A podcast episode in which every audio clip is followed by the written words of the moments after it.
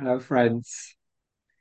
A warm Γεια welcome σας φίλοι. to this full moon meditation Σας καλωσορίζω θερμά σε αυτόν τον διαλογισμό Πανσελήνου στον Τοξότη. here at the Lucy Και χαιρε- χαιρετίζω όλους εσάς εδώ στη βιβλιοθήκη του Lucy Strass στο Λονδίνο online. και όλους όσοι μας παρακολουθούν διαδικτυακά μέσα από την πλατφόρμα του Zoom. Is to creatively work Σκοπός των συναντήσεών μας είναι να εργαστούμε δημιουργικά και σε συνεργασία ως όμιλος σε παγκόσμιο επίπεδο, energies of παρέχοντας έναν ομαδικό αγωγό ώστε οι πραγματικές ενέργειες του φωτός, της αγάπης και της δύναμης να εισρέψουν στην ανθρωπότητα. are cyclically Οι qualified διαθέσιμες ενέργειες 12 signs. προσδιορίζονται κυκλικά από τα 12 ζώδια. Therefore, we are given Σε εκ τούτου, μας δίνονται ιδιαίτερες και συγκεκριμένες πνευματικές πηγές για να εργαστούμε με αυτές τον διαλογισμό. So let us reaffirm Ας επανεβεβαιώσουμε of our λοιπόν work την ευκαιρία του ομαδικού μας έργου presence. Και ας ανυψώσουμε συνειδητά την ομαδική μας παρουσία στο φως της ψυχής, παίρνοντας τη θέση μας, Serve in έτοιμοι να υπηρετήσουμε την ευθυγράμμιση της ανθρωπότητας με την πνευματική ιεραρχία και τη σαμπάλα, center το κέντρο, όπου η θέληση του Θεού είναι γνωστή. Today, we are working Σήμερα εργαζόμαστε κάτω από την κατευθυντήρια επίδραση του τοξότη, time of full ενώ η ακριβής ώρα της Πανσελίνου είναι αύριο το πρωί στις 11 και 16 ώρα Ελλάδας. working in this Κινούμενοι σε αυτή την ανωδική πλημμυρίδα των ενεργειών του τοξότη, moving towards μπορούμε να οραματιστούμε την προσέγγιση αυτής της ακριβούς χρονικής στιγμής focus. ως ένα σημείο πνευματικής εστίασης. Line with the keynote Σύμφωνα με τον βασικό τόνο του τοξότη, βλέπω τον στόχο, κάνω αυτό το στόχο και ύστερα βλέπω έναν άλλο. we can make ourselves Μπορούμε να καταστήσουμε τους εαυτούς μας ανοιχτούς και δεκτικούς σε αυτό το ύψιστο σημείο πνευματικής εισρωής, as a goal ώστε να λειτουργήσει ως στόχος αρωματισμού μέσα από την ομαδική μας οπτική. Sagittarius Ο τοξότης fire sign είναι ένα πύρινο ζωδιακό σημείο between που ενεργειακά μεσολαβεί μεταξύ του σκορπιού, του ζωδίου των εξετάσεων και δοκιμασιών και του εγώκερου, του ζωδίου της μύησης. the energies Οι ενέργειες με τις οποίες εργαζόμαστε κατά τη διάρκεια της περίοδου αυτής της πανσελίνης φέρουν τις πύρινες ποιότητες που αναζωπυρώνουν και φωτίζουν το όραμα των πνευματικών στόχων μπροστά μας, the path διανοίγοντας την ατραπό που οδηγεί στην κορυφή του όρους της μύησης. this fire Αυτό το πύρινο ζώδιο χαρακτηρίζεται από δύο σύμβολα. The mythical Τον κένταυρο, half force το μυθικό πλάσμα μισό άλογο και μισό άνθρωπο και τον τοξοβόλο που συχνά απεικονίζεται καβάλα σε λευκό άλογο. Sagittarius avails Ο τοξότης διαθέτει μια δυναμική ηλεκτρική ενέργεια and opens και ενεργοποιεί την αίσθηση της όρασής μας. this sign is also Καθώς αυτό το ζώδιο είναι παραδοσιακά συνδεδεμένο με τον διορατικό ή τον προφήτη. Μπορούμε να οραματιστούμε ότι καλπάζουμε με αυτές τις ενέργειες πάνω στο λευκό άλογο, of the pure το σύμβολο της εξαγνισμένης προσωπικότητας, δεκτικής και εμποτισμένης με το φως της ψυχής. the evolutionary impulse Η εξελικτική όθηση που διαβιβάζει ο τοξότης διακρίνεται από μια πρόσκεια κατευθυντήρια κίνηση, and the spirit δημιουργώντας έτσι μια δεξαμενή δύναμης και μια πνευματική ορμή απαραίτητη στο επίπονο και δύσβατο συχνά μονοπάτι, μονοπάτι προς την κορυφή του όρους της μύσης. becomes particularly significant Αυτή η ενέργεια αποκτά ιδιαίτερη σημασία όταν βιώνουμε ισχυρούς ενάντιους ανέμους και καταιγίδες, από τις οποίες περιττό να πούμε δεν λείπουν από την ανθρωπότητα σήμερα. Οι συσσωρευμένες και ενδυνόμενες κρίσεις αποτελούν ένα παγκόσμιο πεδίο δοκιμασίας. Sagittarius Ο τοξότης είναι να έχει μια επιταχυνόμενη και ενδυνόμενη επίδραση τόσο στις ατομικές ζωές όσο και στην ανθρωπότητα στο σύνολό της. Το καθήκον και η πρόκληση των μαθητών και των πνευματικών αναζητητών έγκυται στην αντιμετώπιση της έντασης των ενάντιων ανέμων και της αναταραχής με μια αντίστοιχα δυναμική αφοσίωση στο νόμο της αγάπης και της υπηρεσίας. Αυτό μπορούμε να το επιτύχουμε ευθυγραμμίζοντας τον εαυτό μας σε ένα χαρούμενο ομαδικό έργο ψυχής. Ο νόμος της ομαδικής προόδου μας καλεί να εργαστούμε δημιουργικά με μια πνευματική ένταση που αρμόζει στο βαθμό έντασης των κρίσεων. Από αυτό το σημείο εσωτερικής ομαδικής δύναμης διατηρούμε μια ακλόνητη αταραξία και ένα στοργικό σκοπό απέναντι στην τωρινή αναταραχή, τον πόνο και την αβεβαιότητα που επικρατεί στις παγκόσμιες υποθέσεις. Ας κάνουμε τώρα μια παύση και ας εκφωνήσουμε από κοινού το μάντρα του μαθητή, διατηρώντας το νου μας τις ενέργειες του τοξότη, στέκοντας σταθερά ως όμιλος και κάνοντας ταυτόχρονα δημιουργική χρήση των κατευθυντήριων και διαφωτιστικών ενεργειών του στην υπηρεσία του σχεδίου.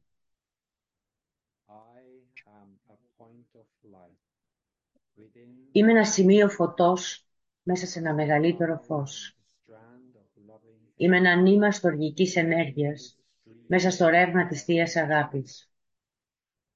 Είμαι ένα σημείο θυσιαστικού πυρός εστιασμένος στην πύρινη θέληση του Θεού. Και έτσι στέκω.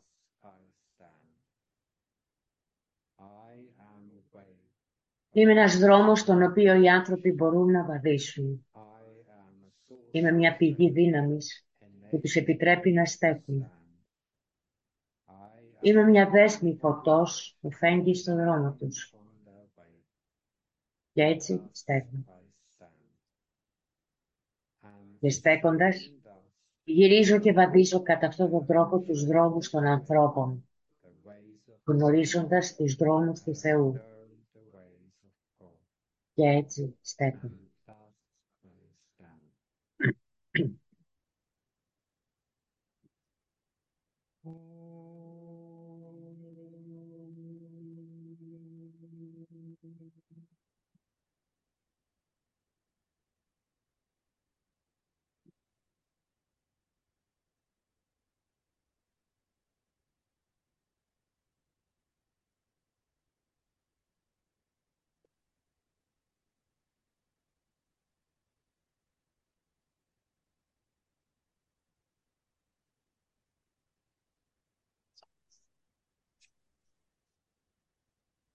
At the first glance, and in the Εκ context πρώτης όψεως και στο πλαίσιο του ταχαίως εξελισσόμενου κόσμου μας, ο βασικός τόνος του τοξότη μπορεί να φαίνεται ότι έρχεται σε αντίθεση με μια κατανοητή ανάγκη και επιθυμία για ειρήνη, για ένα κέντρο σιγής και για απαλλαγή από την ανησυχία.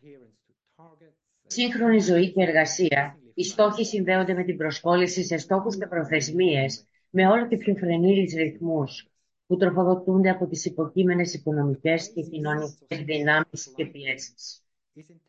Η διάχυτη αίσθηση της επιτάχυνσης των γεγονότων της ζωής ενδύνεται από τον καταιγισμό της πληροφορίας, τα πολλαπλά κανάλια επικοινωνίας και τις ραγδαίες τεχνολογικές εξελίξεις με όλα τα ενδεχόμενα θαύματα και τις υποσχέσεις, αλλά και τα προβλήματα και τους κινδύνους, μερικά από τα οποία εξετάσαμε στα πρόσφατα σεμινάρια της Παγκόσμιας Καλής Θέλησης πριν από λίγες εβδομάδες. Μια εντελώς διαφορετική και ίσως συχνότερα πιο θετική συνάρτηση με τον όρο goal, στόχος, μπορεί να βρεθεί στον αθλητισμό και ειδικότερα στο ποδόσφαιρο, όπου επίκεντρο της προσοχής γίνεται το goal, ο στόχος. Η στιγμή που σημειώνεται ένα goal μετατρέπεται σε ένα σημείο κοινής συλλογικής προσοχής, συνοδευόμενο από μια έκρηξη ενθουσιασμού και απορρόφησης στη στιγμή, τουλάχιστον για το ένα από τα εμπλεκόμενα μέρη, αν μη τι άλλο. Τα αθλητικά γεγονότα και ιδίως το ποδόσφαιρο είναι εξαιρετικά δημοφιλείς τελετουργικές εκδηλώσεις και χρησιμοποιούνται από όλο τον κόσμο με αποκορύφωμα τα τέσσερα ετήσια παγκόσμια κύπελα που προσελκύουν το ενδιαφέρον ενός ευρύτερου παγκόσμιου κοινού. Σκεπτόμενος βαθύτερα θα μπορούσε να αναρωτηθεί κάποιος αν ένας από τους λόγους για αυτή τη μακρά συνεχιζόμενη απήχηση και τον ενθουσιασμό έρχεται στη βαθύτερη και πιο αδιόρατη δυναμική της δημιουργικής και παιγνιώδης όθησης προς την επίτευξη και το σκοράρισμα ενός γκολ, το οποίο λειτουργεί ως εστιακό σημείο και πόλος έλξης, τόσο στο νου των παικτών όσο και των θεατών. Η συμμετοχή σε συλλογικές αθλητικές εμπειρίες προσφέρει τόσο στον παίκτη όσο και στο θεατή μια αίσθηση ζωντάνιας στην παρούσα στιγμή, μέσα από μια κοινή προσιλωμένη προσοχή, η οποία είναι ίσως ο πιο υποκειμενικός και υποσυλλήβητος λόγος για τον οποίο παιχνίδια όπως το ποδόσφαιρο ασκούν μια τόσο ελκυστική γοητεία, κρυμμένη πίσω από την πιο προφανή λαχτάρα για εκπλήρωση προσωπικών επιθυμιών, πίσω της ταύτισης με την ομάδα και τη φιλοδοξία για την νίκη. Είναι ωστόσο ενδιαφέρον και ενδεχομένως μια ένδειξη ότι η πνευματική συνείδηση αφυπνίζεται ευρύτερα. Το γεγονός ότι η αθλητική βιβλιογραφία έχει αρχίσει να διερευνά την πνευματικότητα, θρησκεία, για παράδειγμα, σε άρθρα στο περιοδικό Sports Journal και σε βιβλία όπως «Νόημα και πνευματικότητα στον αθλητισμό γυμνάστης». Το BBC μάλιστα σε άρθρο που γράφτηκε την ίδια χρονιά, το 2018, διερωτήθηκε «Είναι το ποδόσφαιρο η παγκόσμια θρησκεία» Υπό το πρίσμα της πορείας της ανθρωπότητας προς μια κοινή νέα παγκόσμια θρησκεία, όπως τον αρωματίζεται ο Θηβετανός, κάτι είναι μάλλον παρατραβηγμένο.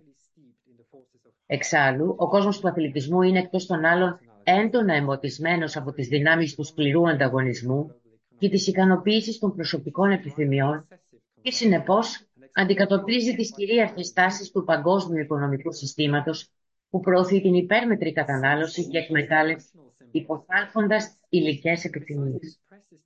Ο κένταυρος σαν αρχικό σύμβολο του τοξότη εκφράζει αυτή την εστίαση στην επιθυμία της προσωπικότητας η οποία χιτηρίζεται στη ζωώδη φύση.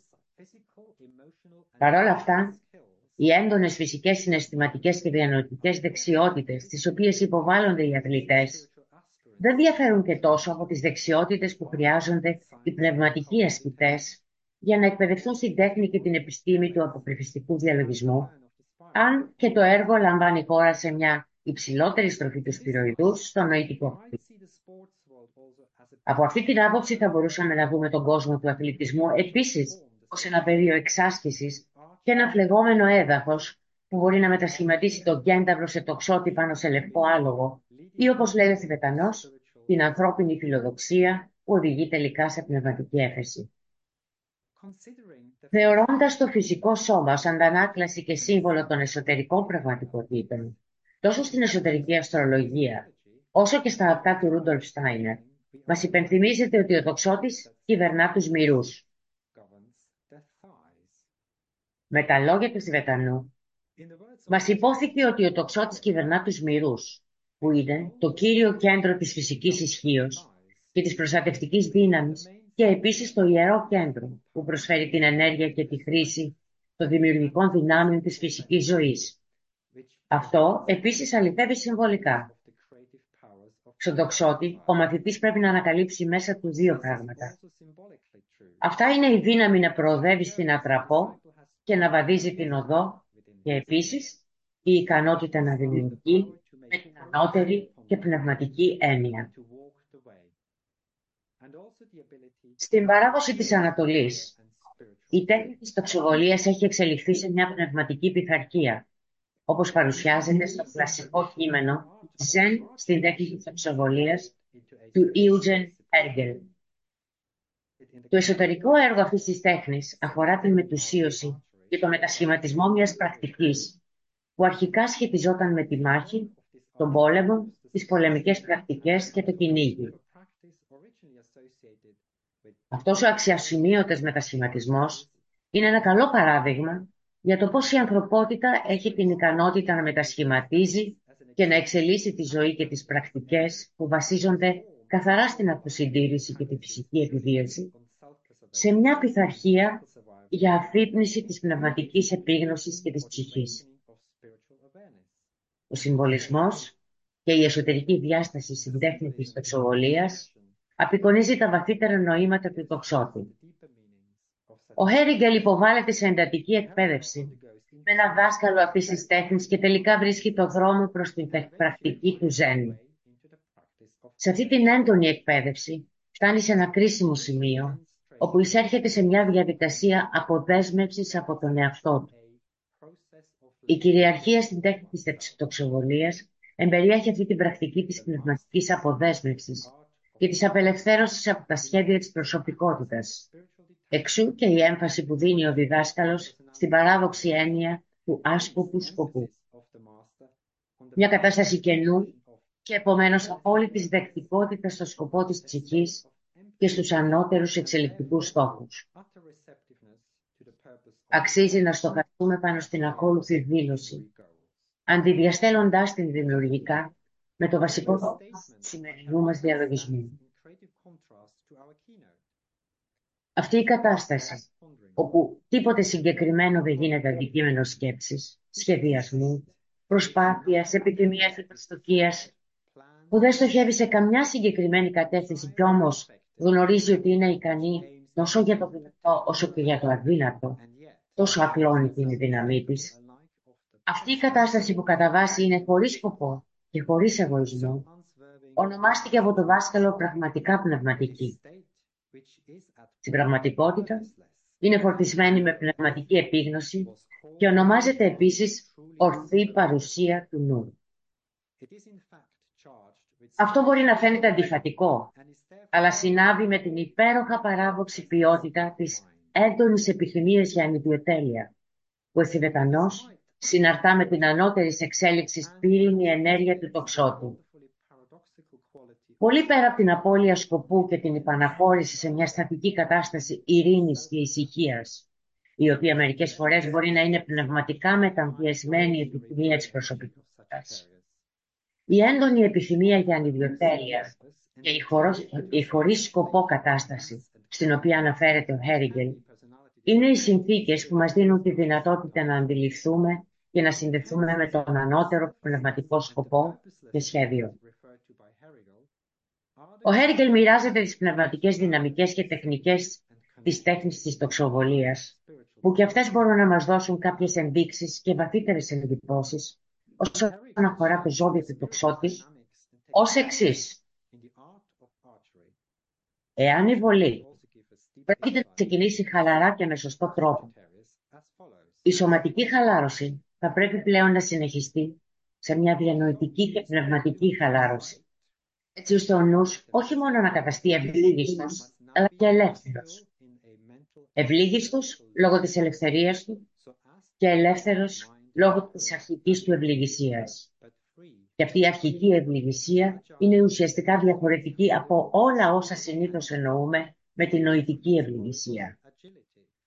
Έτσι, μεταξύ αυτών των δύο καταστάσεων, της χαλάρωσης από τη μια και της πνευματικής ελευθερίας από την άλλη, υπάρχει μια διαφορά επίπεδου, η οποία δεν μπορεί να υπερκεραστεί μόνο με τον έλεγχο της αναπνοής, παρά μόνο με την αποδέσμευση από κάθε είδους σχόληση, με την απόλυτη εξάλληψη του εγώ, έτσι ώστε η ψυχή, βυθισμένη μέσα στον εαυτό της, να σταθεί μέσα στην πληρότητα της άγνωστης και απροσδιόριστης προέλευσης της.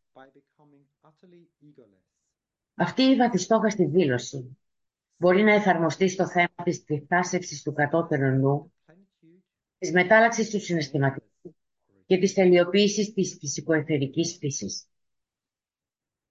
Η αποδέσμευση και η συναισθηματική ελευθερία δεν επιτυγχάνονται με την άρνηση της μορφικής ζωής, αλλά με μια διαδικασία αποσύνδεσης των φορέων της προσωπικότητας. Αυτή η αποσύνδεση συνεπάγεται μια διαδικασία χαλάρωσης των μπλοκαρισμάτων και των εντάσεων στους φορείς της προσωπικότητας.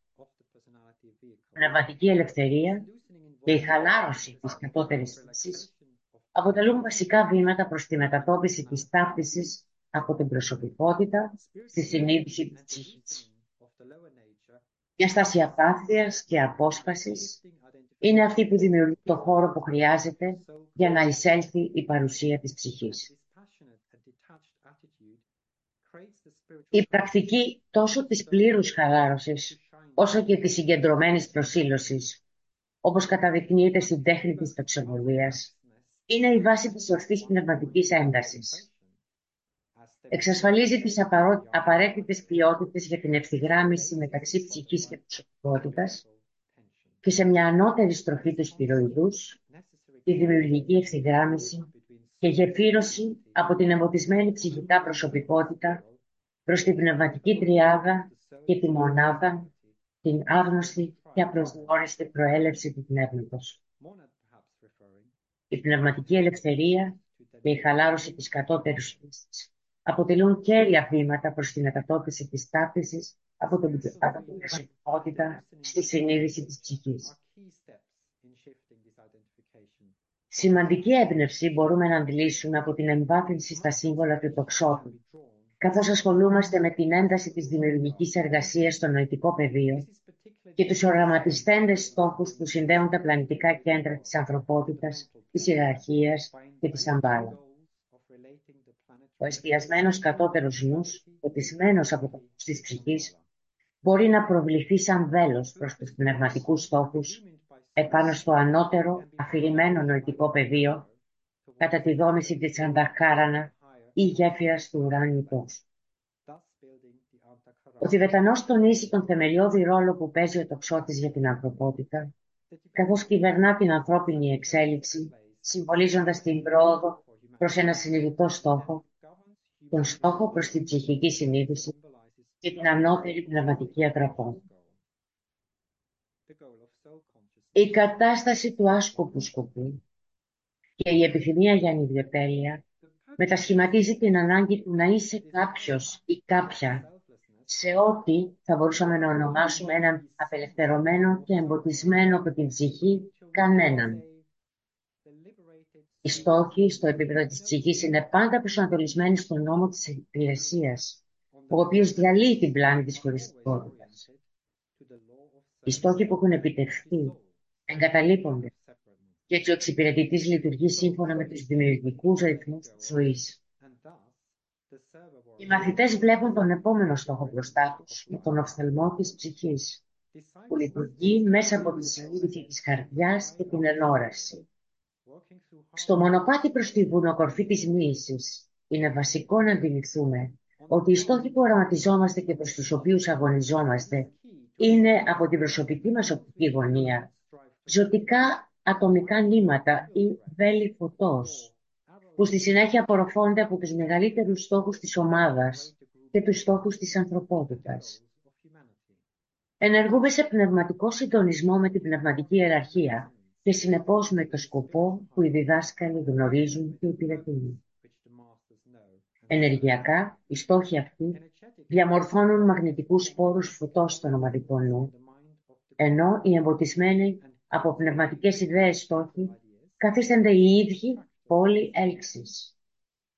Υποκειμενικά, δημιουργούν επιπλέον έναν σύνδεσμο μεταξύ του κατώτερου και του ανώτερου νου διαμέσου της γέφυρας Ακάρανη.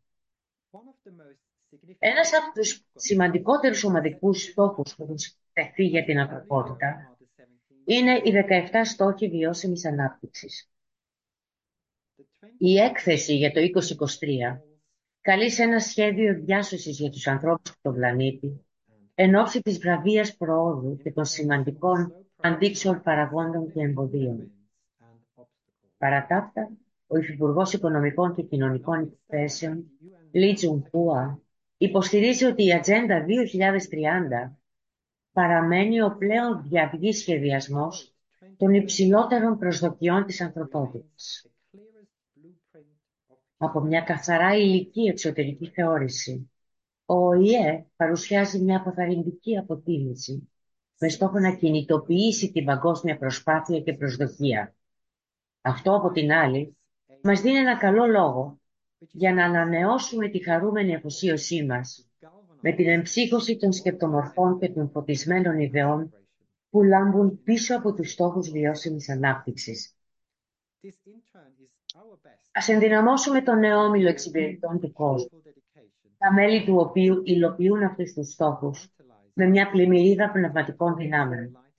Ενώ παράλληλα θα συμβάλλουμε και εμείς αυτή την υλοποίηση όπου μπορούμε, στη δική μας ζωή και στους τομείς υπηρεσίας μας. Καθώς τώρα περνάμε στο διαλογισμό μας, ας ανταποκριθούμε ομαδικά στο πνευματικό όραμα και τη δύναμη που παρέχει ο τοξότης στο έργο μας, αναζωπυρώνοντας έτσι τους στόχους για την ανθρωπότητα, με το πύρ της αγάπης, του θείου σκοπού και της ανεβιωτηλούς αποφασιστικότητας.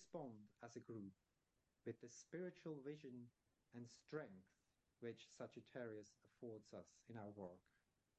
And thus, igniting the goals for humanity with the fire of love, with divine purpose and selfless determination.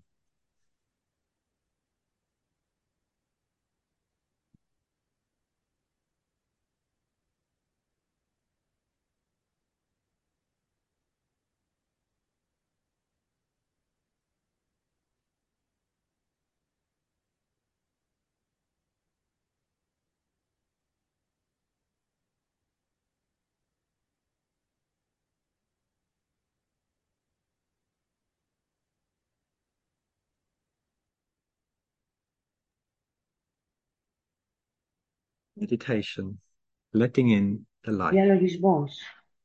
Επιτρέποντας την είσοδο στο φως.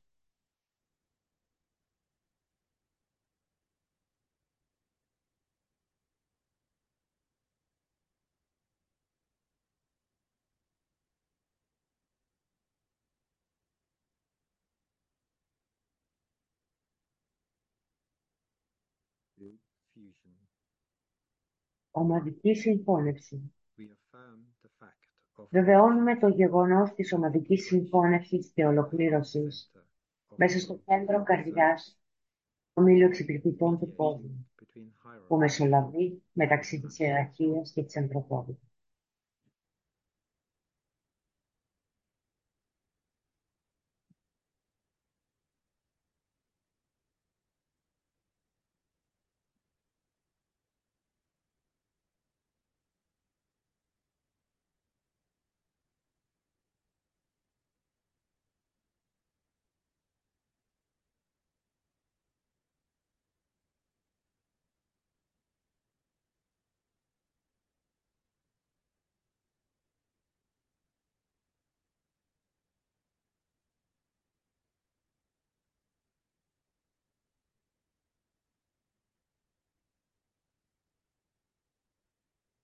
I am one with my Είμαι ένα με τους αδελφούς μου στον Όμιλο and all that I και ό,τι have έχω is όλα είναι δικά του.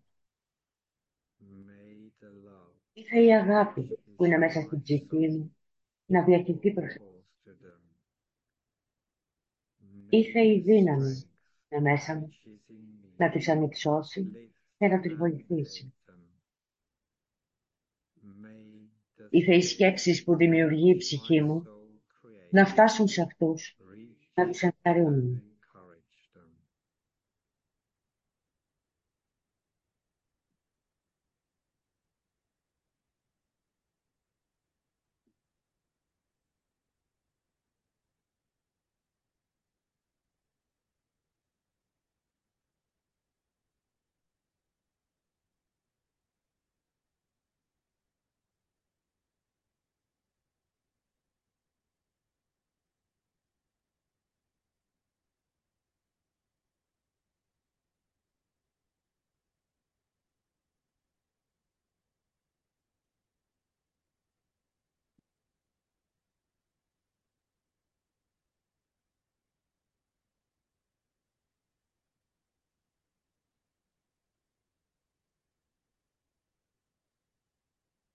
Alignment.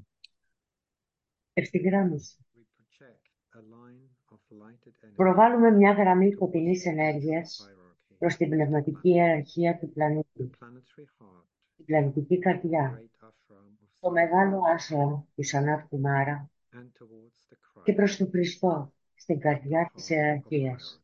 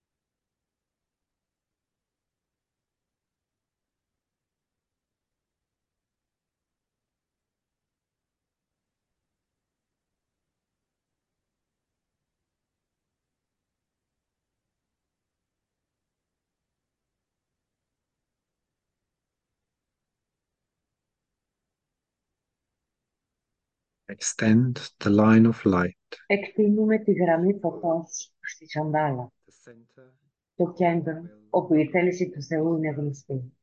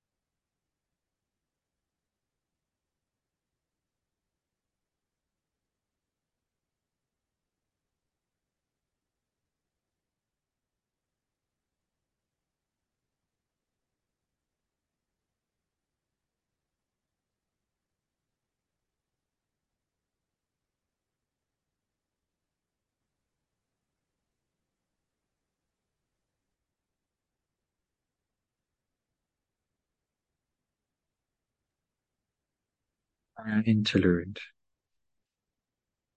Hold Ανώτερο διάλειμμα. active mind. Open Κρατάμε τον εναθεμίζον νου ανοιχτό στις εξωπλανητικές ενέργειες που εισραίουν στη Σαμπάλα hierarchy. και αποβολούνται μέσω της ιεραρχίας. Using the creative imagination, Χρησιμοποιώντας τη δημιουργική navigate φαντασία, the three planets, επιχειρούμε να δούμε τα τρία πλανητικά κέντρα, Shambhala, Σαμπάλα, hierarchy, ιεραρχία, and humanity. ανθρωπότητα, Gradually να έρχονται βαθμιαία σε ευθυγράμμιση και αλληλεπίδραση.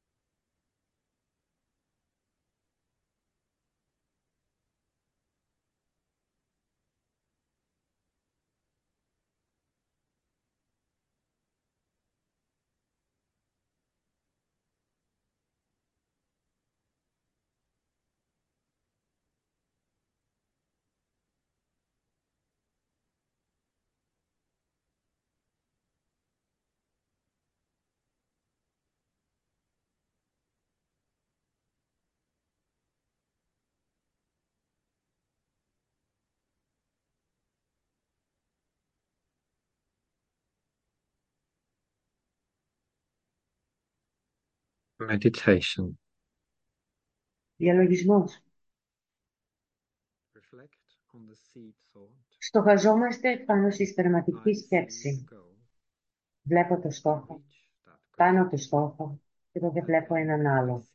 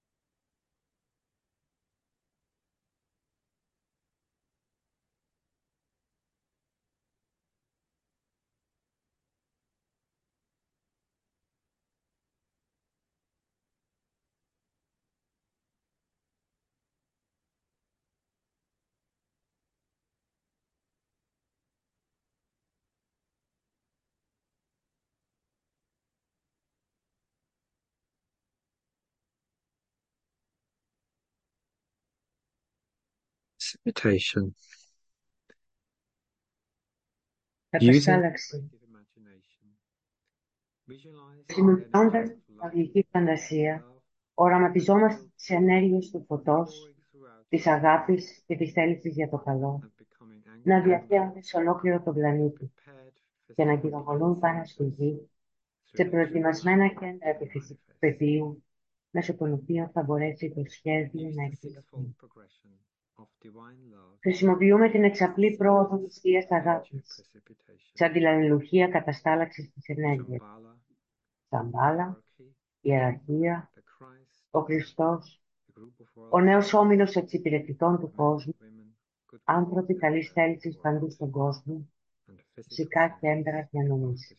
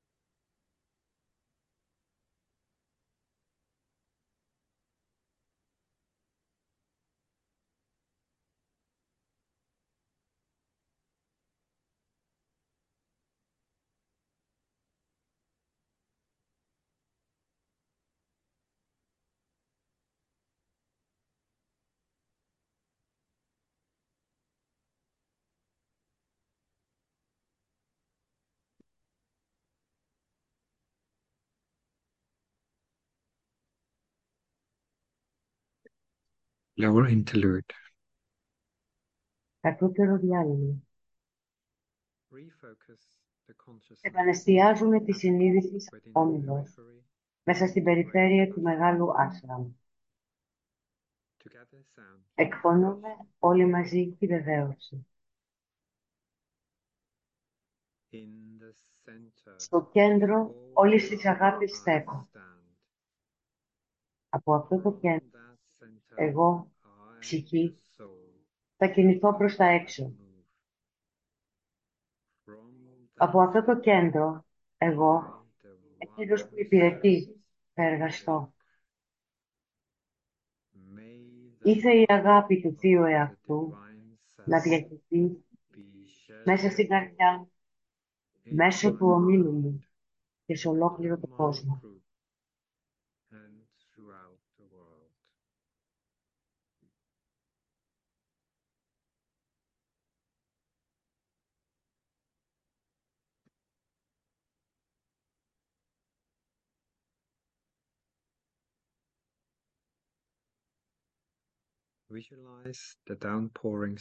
Οραματιζόμαστε την κατερχόμενη πνευματική ροή που απελευθερώνεται από της σανδάλα της τεραρχίας και μέσω των προετοιμασμένων Παναγιού. Προφαζόμαστε πως αυτές οι εκπαίδευσεις ενέργειες εγκαθιδρύουν την ατραπό του φωτός για τον ερχόμενο παγκόσμιο διδάσκαλο του Χριστού.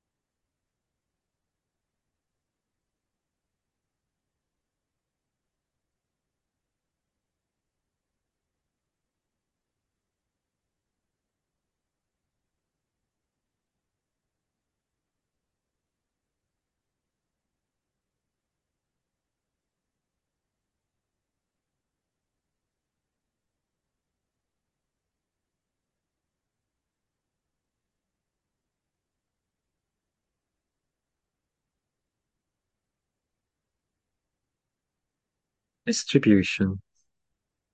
Διανομή.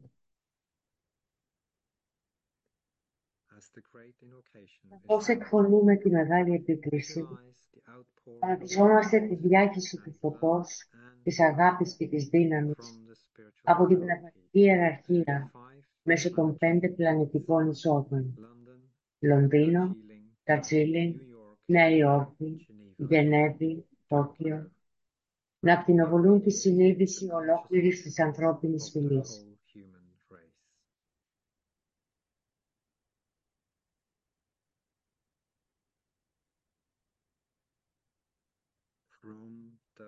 από την αιστεία του φωτός, μέσα από τη διάνοια του Θεού, ας διαχυθεί φως μέσα στις διάνοιες των ανθρώπων. Το φως ας κατέλθει στη γη.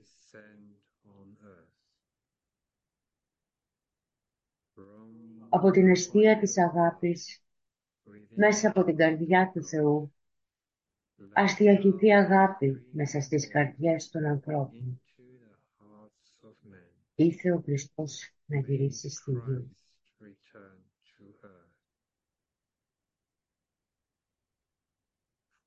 Από το κέντρο, όπου η θέληση του Θεού είναι γνωστή, ο σκοπός σας καθοδηγεί τις μικρές θελήσεις των ανθρώπων.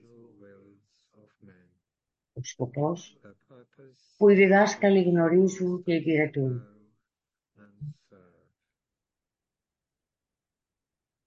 Από το κέντρο που ονομάζουμε φυλή των ανθρώπων, το σχέδιο της αγάπης και του φωτός ας πραγματοποιηθεί και ήθελε να σφραγίσει την πύλη του κακού.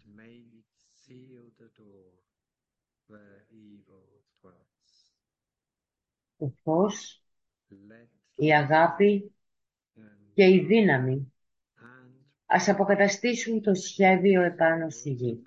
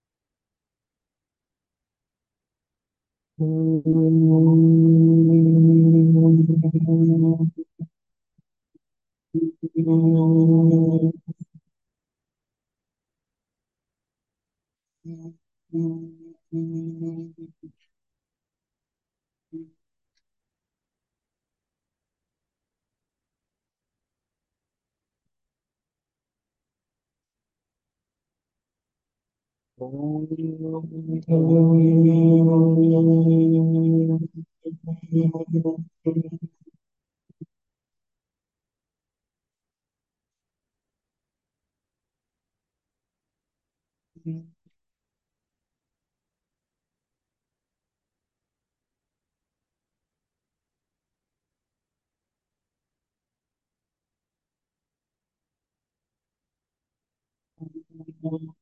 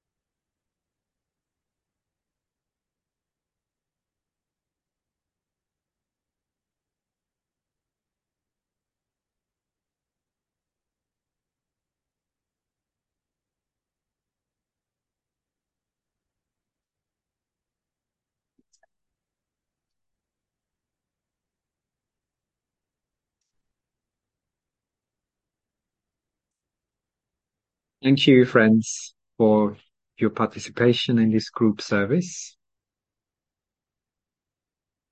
If you're on Zoom, you can see on screen the upcoming events. Sagittarius New Moon. There will be an online broadcast on Tuesday, the 12th of December at 6.30 GMT. And the next full moon meeting will be Zoom on only. So that's on if you're in the UK on Boxing Day, so that's Tuesday, the 26th of December at three o'clock in the afternoon. Thank you very much again for your participation and wishing you all the best. And until soon, goodbye.